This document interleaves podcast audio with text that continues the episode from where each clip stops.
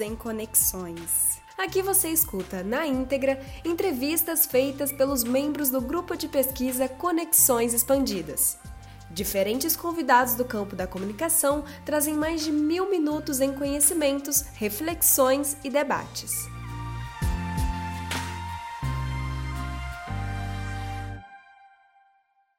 Olá, boa Oi. tarde, Luigi. Tudo bem? Tudo bom e vocês? Tudo ótimo. Muito obrigado por você estar aqui com a gente nessa tarde. Imagina Todo mundo que também isso. que está aqui assistindo a gente. Assim, eu preciso confessar que essa é uma live que o Matheus aqui espera acontecer muito antes das lives surgirem, né? A gente já teve essa aqui é a nossa live de número 15 são 17 no total, então a gente está próximo de completar tá esses mil minutos aí que a gente desafiou todo mundo então de participar. Bem, por que eu falei que esse Matheus já faz muito tempo que espera por essa live, né? A gente já teve uma outra nessa semana que já falou um pouquinho sobre consumo, que já falou um pouquinho sobre moda, que eu já pude falar um pouco dessa minha paixão por isso, essa a minha vontade, inclusive, quando eu entrei para o jornalismo, de, de trabalhar com nesse segmento e como a vida, inclusive, foi norteando a gente para hoje em dia eu fazer mestrado, não, ter, não estudar tanto ainda moda dentro do mestrado, mas ter, na verdade, uma paixão por isso e admirar muitas pessoas que trabalham, inclusive em veículos, né, em meios tão significativos para o nosso país como é a L, né? Então, assim, a gente fica muito feliz de você daqui. É... Não sei nem quando eu comecei a ler a L, mas eu sei que é uma grande realização hoje conversar com quem vai ser, quem já é, na verdade, né, o editor de moda dessa revista tão importante para o nosso país e para mim também. Então, eu te agradeço mais uma vez e digo que seu, a sua presença aqui é uma presença que é importante pelo seu currículo, pela sua trajetória, mas também importante pela pessoa que você é, né? O exemplo que você é para muitas pessoas que, assim como eu, sonham em um dia, já sonharam ou querem contribuir de alguma forma para a revista. Aí eu queria te agradecer mais uma vez, viu, Luiz? Imagina, eu que agradeço por estar aqui, gente. Obrigado, de verdade. Uma oportunidade. Adoro poder falar com, enfim, com todo mundo. Acho que é, essas conversas são cada vez mais importantes.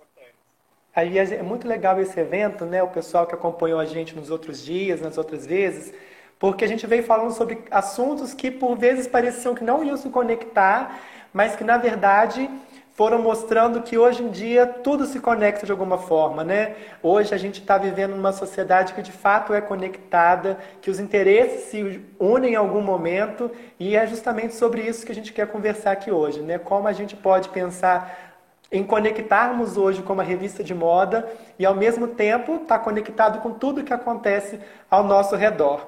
Bem, eu acredito que todo mundo aqui conhece a Ellie, mas eu vou falar um pouquinho sobre ela aqui e principalmente para vocês já começarem a entender o rumo que esse papo vai tomar. Bem, é, a Elle né, é uma revista de moda, uma das principais do, do, do, mundo, e ela teve um anúncio de encerramento das operações da revista Elle no Brasil em 2018, que chocou não apenas o mercado editorial, mas também o de moda. Afinal, a publicação era uma das principais do segmento e estava no país há mais de 30 anos, há cerca de 30 anos. Em 2020, a gente tem essa feliz notícia do seu retorno. É, o novo foco agora, que é o que a gente inclusive quer conversar mais a, com mais propriedade, né? O novo foco será o digital, com podcasts, vídeos e uma revista online com conteúdo aberto e opções de matérias fechadas para assinantes, seguindo uma tendência global. O produto impresso será publicado quatro vezes ao ano, entrando na categoria de revistas premium, distribuído em livrarias, também vendidas pelo site. Bem, a gente já conhece a história da Ellie, a gente já está curioso para saber o que, que vai ser essa nova Ellie, essa nova moda que está sendo, então, é, planejada. Mas a gente também quer te conhecer um pouquinho, Luiz. Se você pudesse apresentar, contar essa sua trajetória, acho que ela é muito legal e inspiradora também. Ah, vamos lá. É, enfim, eu também, na verdade, eu comecei uh, quando eu tinha 18 anos, eu sempre tive algum interesse por moda, mas foi uma coisa muito muito superficial, muito de passagem. Da minha adolescência mesmo, eu, enfim, já comecei a ter, me interessar mais por roupa, por me vestir tipo, de, um, de um jeito um pouco diferente, todo mundo estava se vestindo, sabe? Buscar mais, ter uma expressão mais pessoal mesmo através da roupa. Enfim, aí eu fui fazer faculdade de Direito, um acontecimento da vida, assim. E quando eu fui começar, no segundo ano de Direito, quando eu fui começar a estagiar, eu percebi que, tipo, é, apesar de eu gostar da faculdade, gostar de estudar aquilo, não tinha nada a ver comigo. Eu, tipo, eu ia ser uma pessoa extremamente infeliz trabalhando com, com Direito.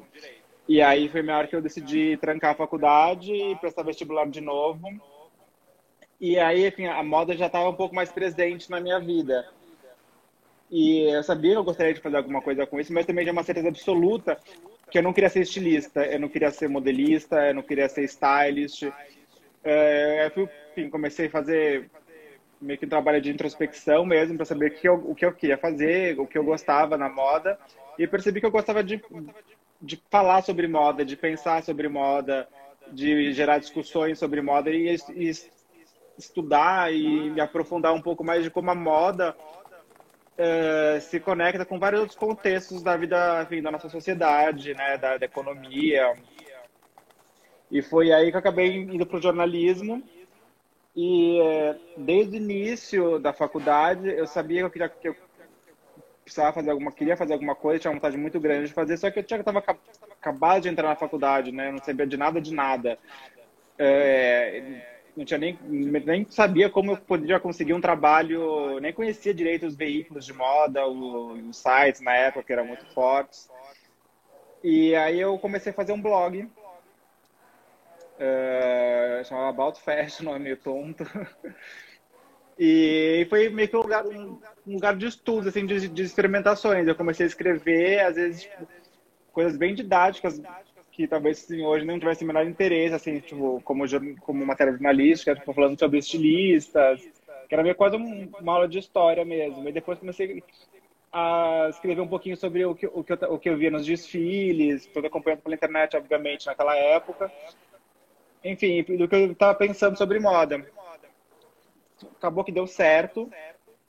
Uma, as pessoas começaram a se interessar, a ler, comentar bastante, e a partir daí eu tive meu primeiro trabalho oficialmente com moda, que eu fui trabalhar como assistente da Alexandra Fará no tinha um projeto que chamava Film Fashion que era, como o nome já deixa claro, é meio um festival de cinema só com filmes que tem alguma temática ou conteúdo de moda importante. E ela tinha um site para alimentar esse festival com conteúdo. E eu fui trabalhar com ela né, nesse site, criando conteúdo, e aí depois engatou. Fui sair trabalhando no São Paulo Fashion Week, é, para a revista criativa, é, Bazar, agora, e agora na, na L. Bem, assim, eu acho que ficou bem claro que é uma felicidade, pelo menos para mim, a Ellie tá de volta. Bem, quando eu vi o anúncio, eu acho que foi muito engraçada a minha reação, que eu, eu, era um vídeo, né, uma campanha que mais para frente, inclusive, a gente vai falar um pouquinho sobre. Eu vi um vídeo e aí quando eu vi assim, a Ellie vai voltar, e foi uma coisa muito eufórica da minha parte, assim, porque igual eu comentei, eu não tenho muito uma memória na minha cabeça de quando eu comecei a me interessar por essas revistas. A minha mãe sempre teve essas revistas na minha casa. Eu venho de uma família que é muito ligada ao, ao segmento da moda, tem fábricas, enfim. A minha cidade é um polo têxtil de produção. E a Elia, ela sempre teve na minha casa, assim, sabe? Sempre teve na minha mesa, sempre foi uma, uma, uma um material que para mim me aproximava muito dessa, dessa desse espaço todo, né? Porque para minha casa ainda era um pouco é, divertido para mim, né? Eu via muitos panos e coisas chegando na minha casa e às vezes via as roupas nas novelas, sabe? Então era uma coisa até um pouco mágico que acontecia para esse menino mais novo acompanhar isso tudo que tomava forma dentro da minha casa, né? E aí, assim, falando justamente desses sentimentos e tudo mais, eu queria saber de você, assim, da equipe também que está envolvida, qual é o sentimento da Ellie estar tá de volta, desse, dessa imagem, até mesmo de renascer agora em 2020?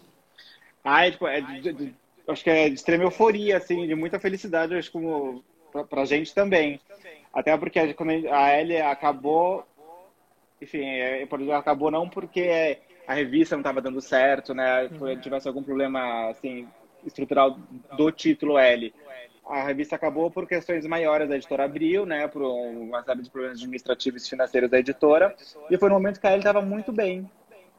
É, a gente estava tipo, fazendo edições meio temáticas, se aprofundando em temas bem relevantes, que até então era uma coisa que as revistas de moda no, no Brasil ainda não estavam fazendo muito, faziam muito timidamente. A gente sempre gostou de apostar bastante, principalmente a Suzana, como nossa editora de redação, sempre comprou esses temas com, com muito fervor. A Vivi Whiteman, que é a nossa editora, outra editora de moda também, que é uma cabeça super pensante lá dentro e meio que uma provocadora, né, para esses pensamentos que a gente tem na, na revista também foram, assim, a gente estava meio que num, num ápice, assim, de, de, tra de, trabalho, de criação, e de repente foi tudo suspenso. E também no momento de, de Brasil, né, e de mundo bem delicado, né, estava, era 2018, a gente estava começando a, enfim, fazer toda essa a campanha eleitoral de Bolsonaro e tudo mais, então era um momento que era importante ter uma voz, uh, deixar sua, sua, sua, visão clara, sua opinião e, e, e, mostrar como isso se reflete na moda, né, no comportamento das pessoas em relação ao vestuário. E aí foi, foram dois anos de, desse ato, que também muita coisa aconteceu nesse ano e, e assim, acho uma coisa, além da gente ser muito próximo na, lá na redação, ser, a gente convive bastante junto, tem uma relação tipo, não é estritamente profissional. Uh, a gente e todo mundo gosta muito do que faz, todo mundo gosta muito de pensar, olhar e falar de moda sobre esse viés, sabe? Sobre essa esse, que não é uma coisa puramente para o consumo, puramente para a tendência do momento. É sempre tentando encaixar a moda dentro de algum contexto maior. E todo mundo sempre, como todo mundo tem essa, essa paixão por isso, foi muito frustrante, né? De ficar meio que dois anos sem ter essa, essa plataforma que a gente podia comunicar e fazer tudo que a gente gostava de fazer. Agora, enfim, se realizando e principalmente com o nosso foco digital que a gente quer ter nesse, nesse segundo momento, isso é muito melhor porque as nossas uh, possibilidades são, assim, se multiplicam, né? E também nosso alcance se multiplica, se multiplica muito mais, né? Em progressão geométrica, basicamente.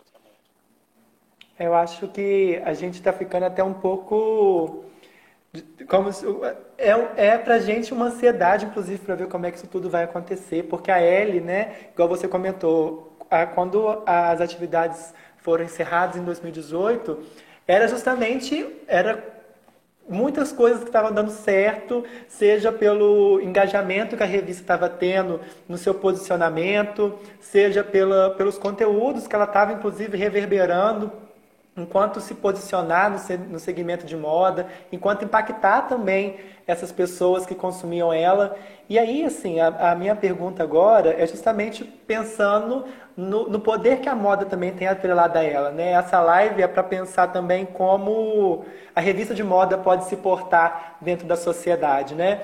A, a gente tem igual eu comentei, várias capas que seriam muito emblemáticas da L, várias matérias, vários conteúdos da L que seriam muito legais de a gente citar, mas eu me recordo de duas assim que eu acho que se tornaram, na verdade, é, um arquivo, na verdade, se tornaram uma referência para as pessoas, que foi tanto a capa do espelho como a capa que era contra a violência à mulher, né? Que foram duas capas muito marcantes dessa, justamente dessa, dessa era aí próxima da, do, do, encerramento da revista, que já colocavam uma, questionamentos para essas pessoas que consumiam as revistas, para um direcionamento dos seus olhares no quesito sociedade, consumo, moda.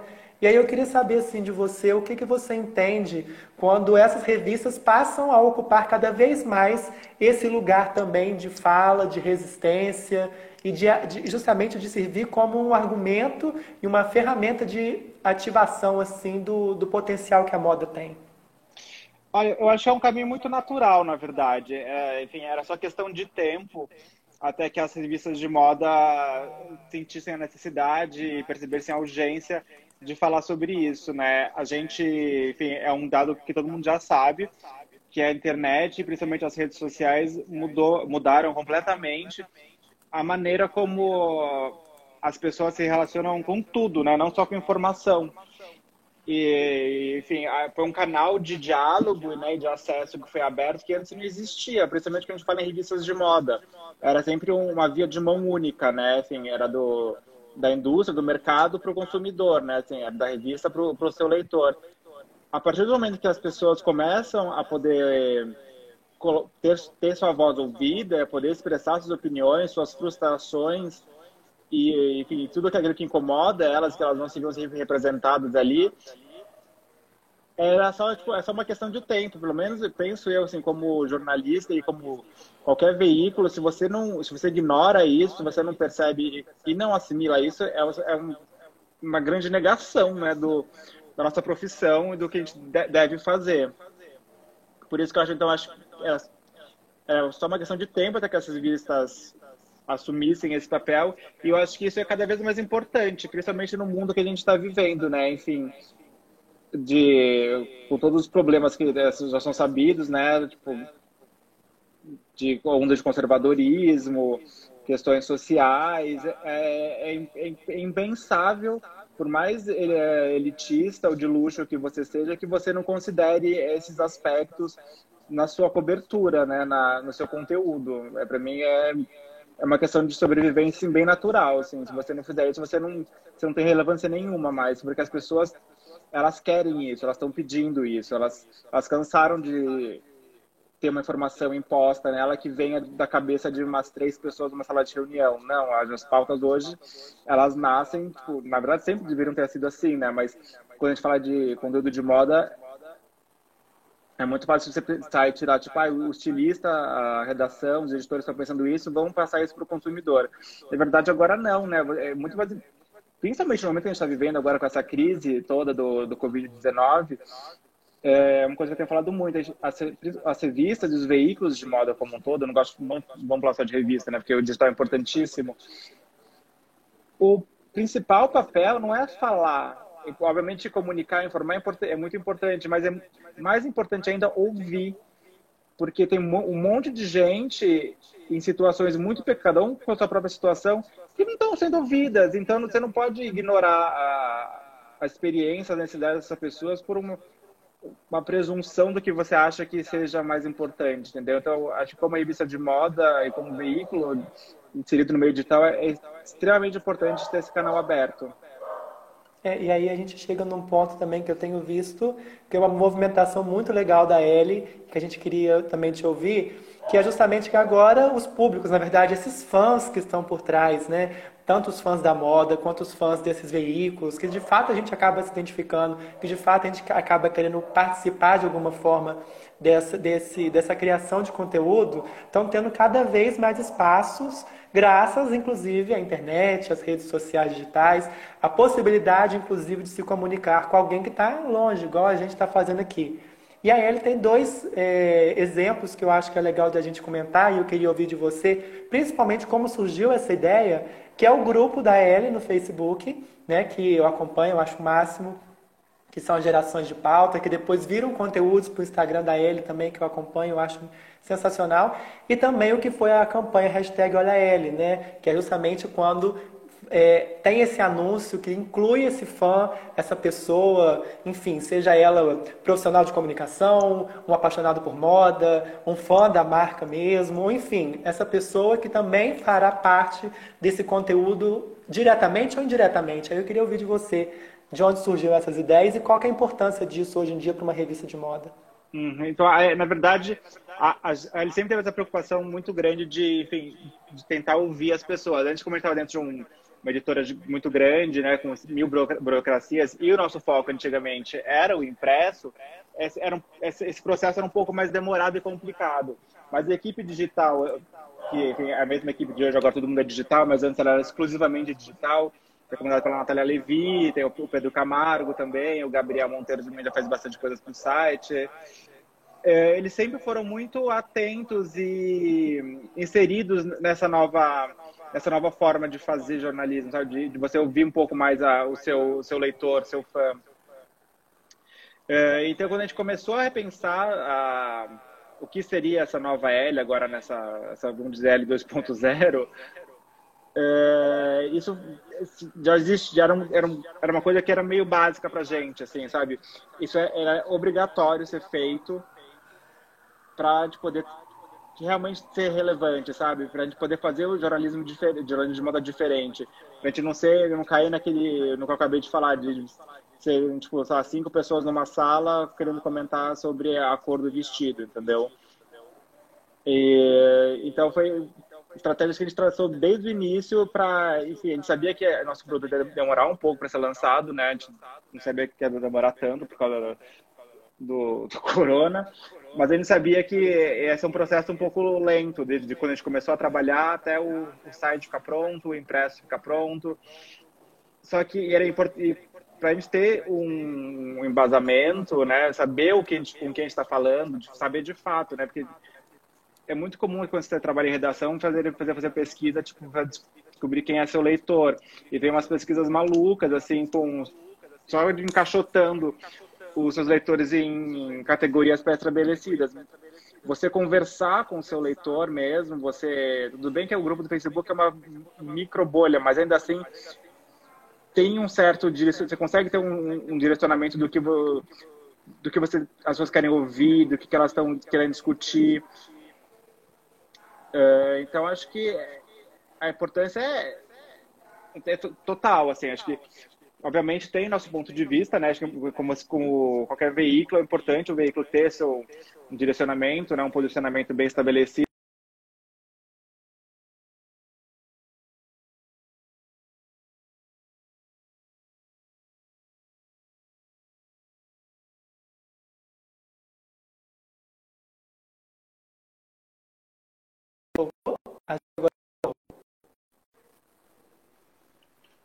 Tá me ouvindo, Luiz? Agora sim, agora voltou. Você estava falando que é importante, né, esse movimento que por mais que seja é, pequenas bolhas, na verdade, né, uma micro bolha ali então que foi criado dentro do Facebook, ouvir esse leitor também agora é fundamental para a revista, né? Não só para a revista, né, igual você comentou, para produzir algum conteúdo relevante, né? E seja uhum. de moda ou qualquer outro segmento, eu acho que a inserção dessa pessoa que consome é mais que necessária agora, né? Cara, não, é, ninguém faz nada sozinho, né? Nunca fez. E, e tá ficando muito no jornalismo de moda, principalmente no, quando a gente fala de, de grandes marcas, grandes títulos, sempre existiu uma relação muito muito estranha, muito delicada com, com as marcas, né, com os anunciantes. E pra, acho que a maneira a gente sempre é refém um pouco disso, porque todo mundo precisa de, de receita, de dinheiro para sobreviver, então você não tem muito como escapar isso.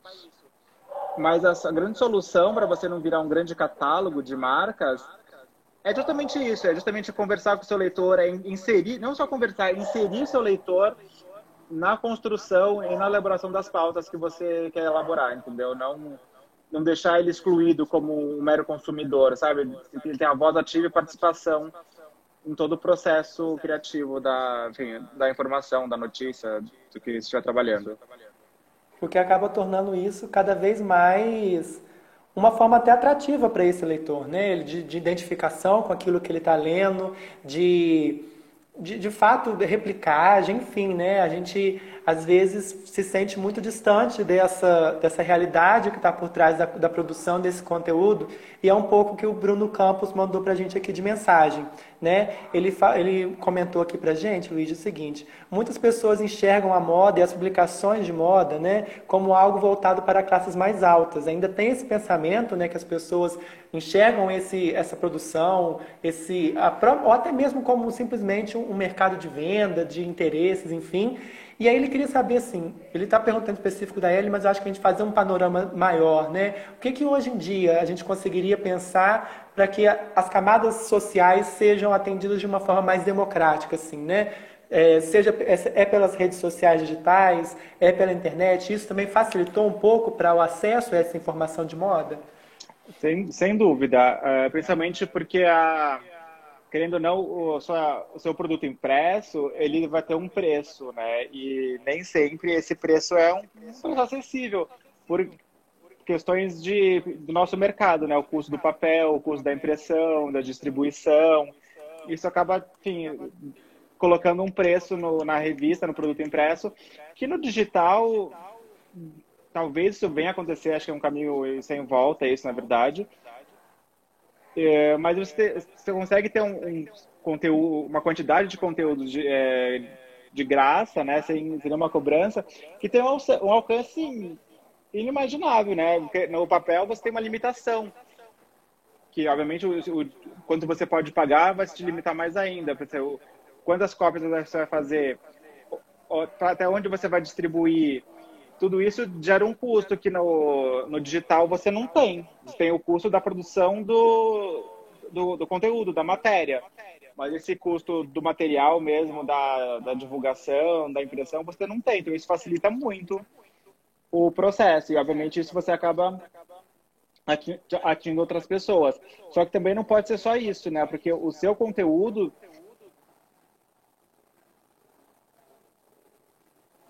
bateria está acabando, deixa eu carregar aqui.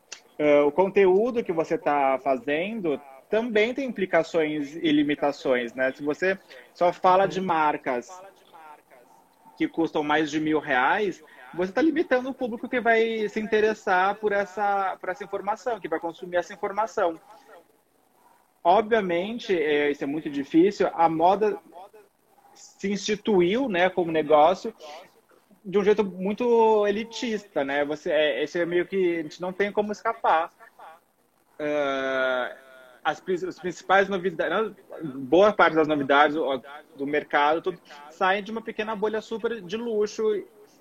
Isso, obviamente, você vai deixar de falar, é um pouco difícil você ignorar isso por completo, né? Você está um pouco negligente como profissional ignorar toda essa informação. Mas saber como isso você vai filtrar isso para falar para um número de pessoas que, obviamente, não vai poder consumir aquela roupa, mas a informação contida naquela roupa, naquela coleção, obviamente vai chegar para ele de alguma maneira. A gente não está falando de cópia e desse, dessa discussão que nem faz mais sentido hoje. Mas é um jeito de.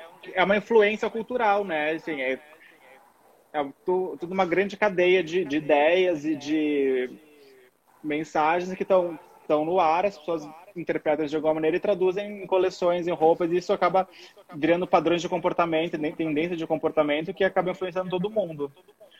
E... Eu queria. Ah, pode terminar, desculpa. Ah, não. Isso aí, e ficar atento para não se limitar a esse universo, né? Hoje em dia, de uns, na verdade, uns bons 10 anos para cá, a gente viu uma, um crescimento de número de marcas que fogem desse sistema, que fazem moda de um jeito diferente, que não querem necessariamente participar desse, desse mercado de luxo e que tem produtos e ideias muito boas. Então, é, é tentar manter sempre a cabeça e o olhar aberto para você não se limitar a, a, nenhum, nenhum nicho, assim, sabe? Você tentar comunicar, falar com todos. Você vai falar com a perua que tu vai comprando no shopping, a marca internacional, e falar com a pessoa maravilhosa, incrível, que está fazendo roupa com os amigos em casa, entendeu? É ser democrático nesse sentido, né? Você Exato. saber que essa linguagem, né, que uhum. é a uhum. linguagem da moda, ela também precisa se portar de acordo com as diferentes linguagens que, inclusive, cada pessoa tem acesso a ela, né? Seja comprando, seja confeccionando. E mais para frente eu queria retomar essa, essa conversa de novo.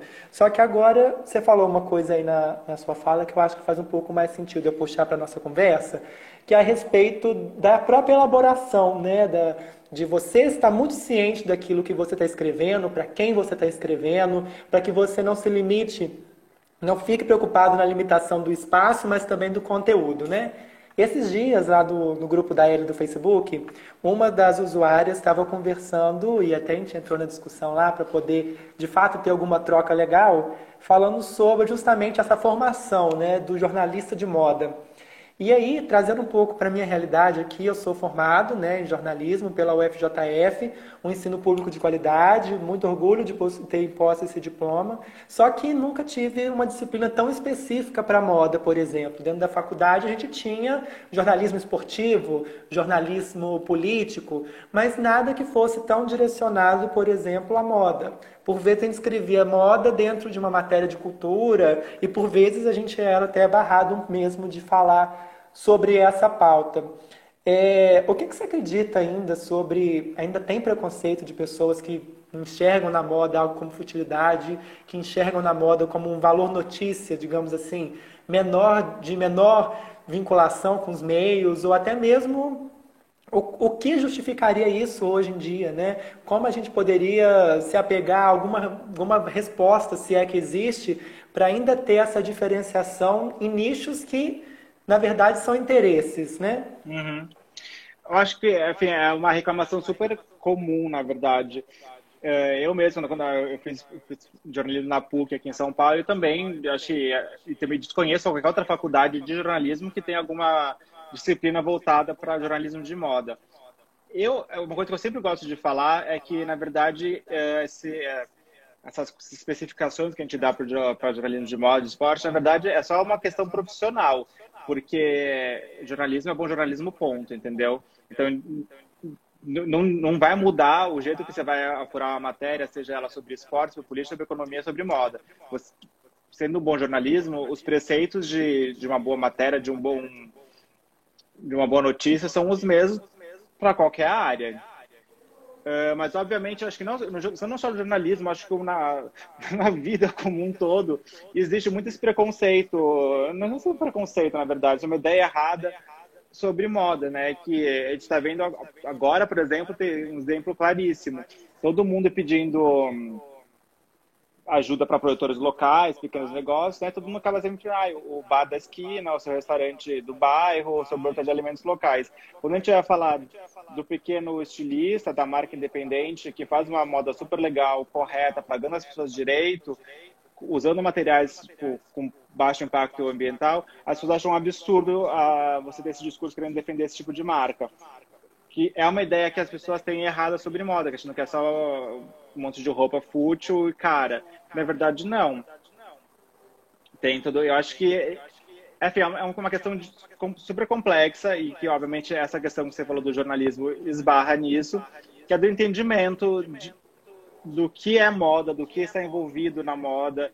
E, a, fazendo uma meia-culpa, assim, o meio sempre foi muito confortável com isso também porque é, é muito recente essa discussão que a gente tem sobre todos esses assuntos urgentes sobre identidade de gênero, enfim, uhum. social, de raça, tudo isso é uma coisa extremamente recente. E a moda nunca meio que. Fala que se ligava, mas não muito. Porque, na verdade, quando a gente pega essas marcas mais antigas, era muito cômodo viver as portas fechadas, clubinhos restritos, só é, entra quem eles querem tem um benefício agora que isso está caindo por terra e as pessoas realmente vendo que isso não é legal e precisam de ajuda, essa ajuda não existe mais. Porque as pessoas nunca foram aceitas, ela nunca teve fácil acesso. A moda sempre foi muito cruel para pessoas que não pertenciam ou não tinham uma entrada facilitada para esse, esse meio. É, e aí a gente vai começando a falar de novas linguagens que são possíveis de surgir graças à moda, né?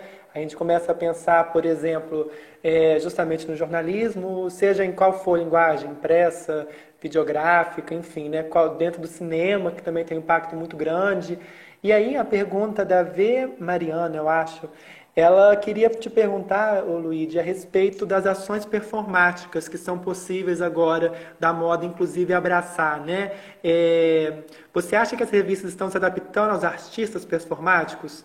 É, tu acha que a migração para o digital dá maior abertura para esse tipo de arte experimental e performática dentro desse segmento da moda? Acho que sim, com certeza, porque não, o, suas possibilidades aumentam muito, né? Quando você está trabalhando no impresso, você tem um único meio que você pode se expressar, que é a fotografia, sem contar no texto, obviamente. Quando você vai para o digital, existe uma infinidade. Você pode fazer vídeo, você pode fazer uma animação, você pode fazer uma ilustração, você pode fazer um, um GIF, enfim, dá para fazer mil coisas.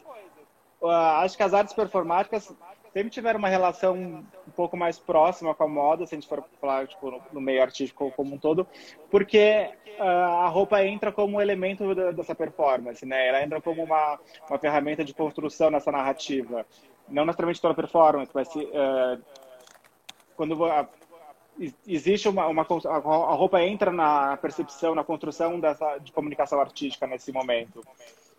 Então, quando, e quando a gente começa a falar que isso, isso pode em começar a entrar para um, uma produção de conteúdo é muito proveitoso, né? Porque também a, a, o performance tem um conhecimento de corpo, de movimento, que é, pode ser muito interessante para a moda. E, de mostrar como, como essa roupa funciona da, e da relação corpo e roupa, né? Que isso também é uma coisa uhum. que, que em algumas performances são muito evidentes e muito importantes. Então é um jeito muito legal de você explorar essa relação, né? De como, como cada corpo se relaciona com aquela cobertura dele, né? Ah, eu acho incrível isso, porque a gente começa a falar, eu fico de fato até emocionado, porque assim, a gente começa a dar um valor para a moda que às vezes não é visto, sabe?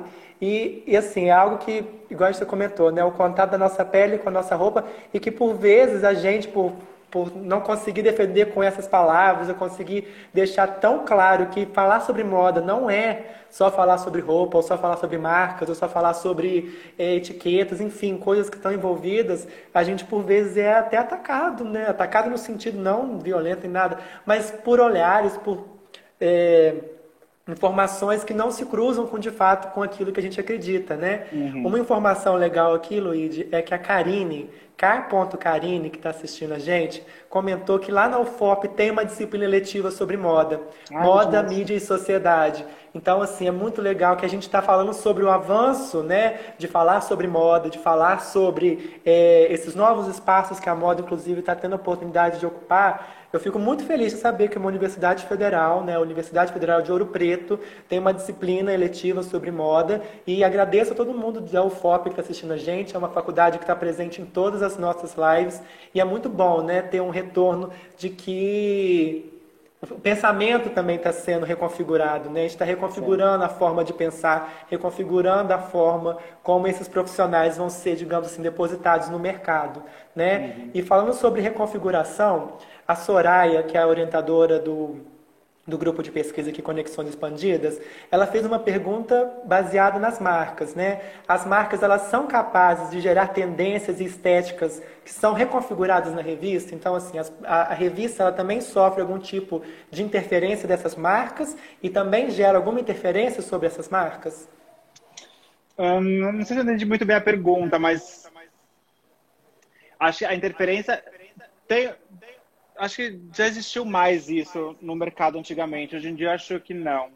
Acho que a interferência que a que a marca exerce na revista e vice-versa é uma interferência puramente uh, financeira, assim, de certo modo, de pensar em parcerias, é, publicidade, nesse sentido. Acho que em termos criativos, acho um pouco mais mais difícil a te apontar isso com, com certeza, assim. Obviamente, uh, a revista como plataforma de comunicação, ela consegue é, ampliar mensagens ou discussões que talvez ainda sejam num momento muito incipiente e fazer isso crescer com uma certa rapidez.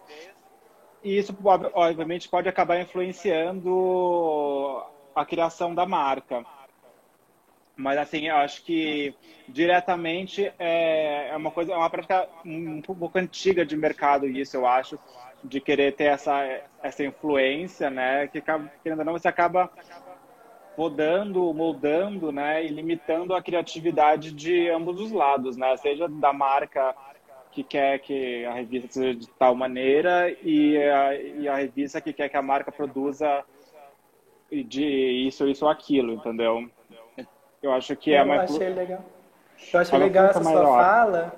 Eu achei legal essa sua fala porque veio na minha cabeça uma frase, né, que a gente estava mais acostumado a ouvir, que era, por exemplo, assim, a revista tal dita moda, né? Essa palavra dita vindo como algo como se fosse até mais rígido, né? A gente hoje em dia não tem tanto isso, né? Ao ponto que se há alguma coisa que é controverso ou que não está de acordo com o cenário que a gente está é, vivenciando, essa forma de ditá-la meio que é reversa, né? A revista também tem alguns impactos ali que são puxados para do próprio público, né? Então não existe tanto, é, eu acho que também ficou um pouco para trás essa questão da, da revista ser a única forma de exercer influência sobre o público, tendo em vista que hoje em dia também tem muito esse caminho reverso, né? E até porque eu estava ouvindo, eu, tava, eu, assisti uma live que você participou essa semana ainda lá na Fiverr, uhum. na é, e foi muito legal, e a parte, eu não consegui assistir tudo, né, porque eu tive que vir para cá pro, pro do Conexões, mas a parte que eu peguei, que eu estava assistindo ao vivo depois, né, é, que era vocês falando sobre os profissionais que estão por trás, né, os profissionais de moda que ficam por trás que a gente às vezes desconhece, né? A gente teve uma live na segunda que foi com a Mariana do Fashion Revolution. É um movimento muito bacana, eu acredito que você conheça, e que ela também tocou um pouco nesse, nesse ponto que falava sobre justamente os profissionais que por vezes são esquecidos, que por vezes é, não têm tanta visibilidade ou que, de fato, ficam ali na sombra nesse mercado de moda que por vezes só é associado a todo esse glamour. E aí eu queria comentar com você, Luiz, a respeito de um, uma campanha que saiu também eh, recentemente aqui nas redes sociais, que era de apoiar a moda nacional. Né? Tinham vários artistas e estilistas e costureiros, modelistas, enfim, várias pessoas desse ramo que falavam da importância de apoiarmos a moda nacional, principalmente agora durante o coronavírus. E eu queria ouvir de você, assim, como apoiar essa moda nacional e por que também, né? Eu queria, eu acho que você ressaltasse mais uma vez a importância desse cenário da moda nacional também como um, um viés de resistência para a arte e para a moda do nosso país. Ai, é, é assim, a pergunta de um milhão de dólares, né? Porque eu acho que a primeira coisa que a gente tem que pensar é que a gente não vai apoiar a moda nacional só fazendo hashtag. É, isso, na verdade, não vai ajudar nada. E porque a moda nacional existe aí há, há, muito tempo.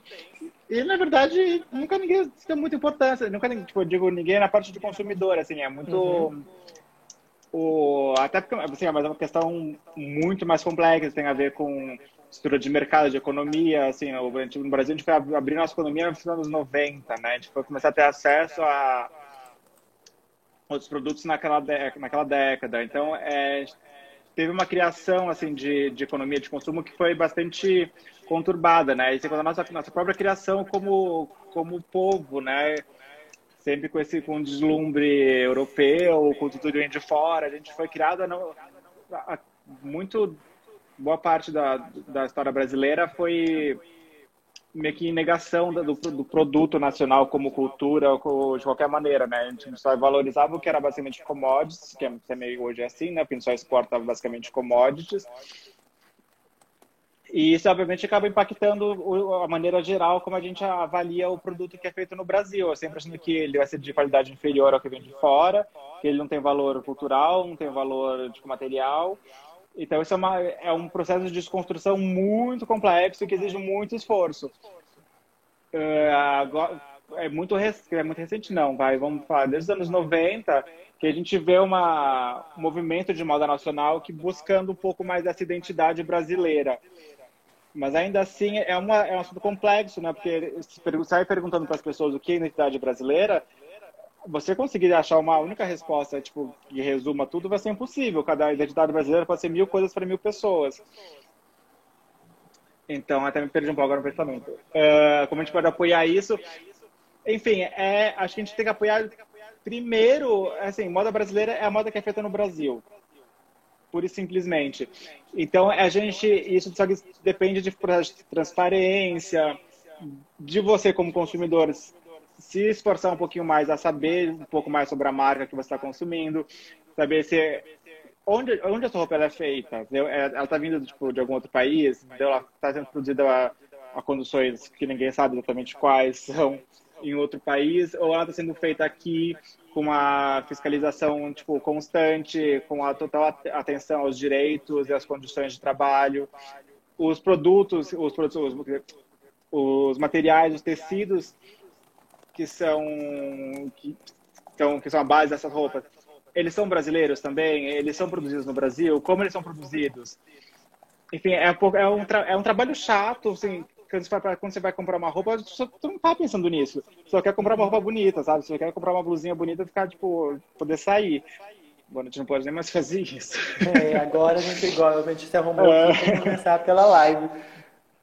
Mas, enfim, aí... é, é um pouco correr atrás de, das marcas que, que fazem um trabalho legal, além de um trabalho com que você se identifique esteticamente, que você esteja disposto a consumir, a investir naquilo, ter essa preocupação, essa preocupação de olhar, tipo, ir a fundo na, no processo dessa marca, saber como ela produz as coisas, se é realmente uma coisa que merece receber seu dinheiro ou se você vai estar contribuindo para uma para práticas que não são tão legais assim, né? Então que são bem erradas, na verdade. A gente recebeu outro comentário legal aqui, tem sendo vários comentários legais aqui. Eu acho que a moda justamente por ser tão presente assim no nosso dia a dia e por reunir inclusive vários interesses, eu acho que essa troca é sempre muito positiva. Inclusive recomendo para quem gostar depois procurar o grupo da Ellie lá no Facebook, que sim, são discussões incríveis. Tanto no Instagram também, depois eles são reverberados lá, então dá, um, dá uns insights muito legais, inclusive da nossa participação enquanto sujeito dentro desse mercado, né? É, e aí a gente recebeu um comentário que é da V. Meriana, alguma coisa assim. É, moda é, é, é a maior expressão artística que existe. Fico muito empolgado de ver pessoas ressignificando a relação com a moda, não só usufruindo dela como vestimenta, mas como parte de si. E eu acho que é um resumo, né, disso tudo que a gente falou, né? A moda ela se ressignifica a cada vez, a cada dia. A gente já não é mais a mesma pessoa que veste determinada coisa, que pensa determinada coisa, que age com essa determinada coisa, e a moda ela vai acompanhando a gente nessas etapas, né? E aí, trazendo agora para o cenário do Covid, a gente queria te perguntar, né, é, baseado nisso tudo que a gente está enfrentando, dessa, dessa nova forma, inclusive, de ter contato com os, com os insumos de moda, com as informações, enfim, né, não só moda, da moda agora nesse caso, mas com tudo de que está sendo insurgente agora na sociedade devido ao Covid, a gente pode falar que a gente vai ter um antes e depois dessa para esse cenário de comunicar-se através da moda e como é que você enxerga isso? Como é que vai ser a se é que a gente pode pensar num futuro, né? Será que a gente pode tentar prever algo que vai acontecer no futuro?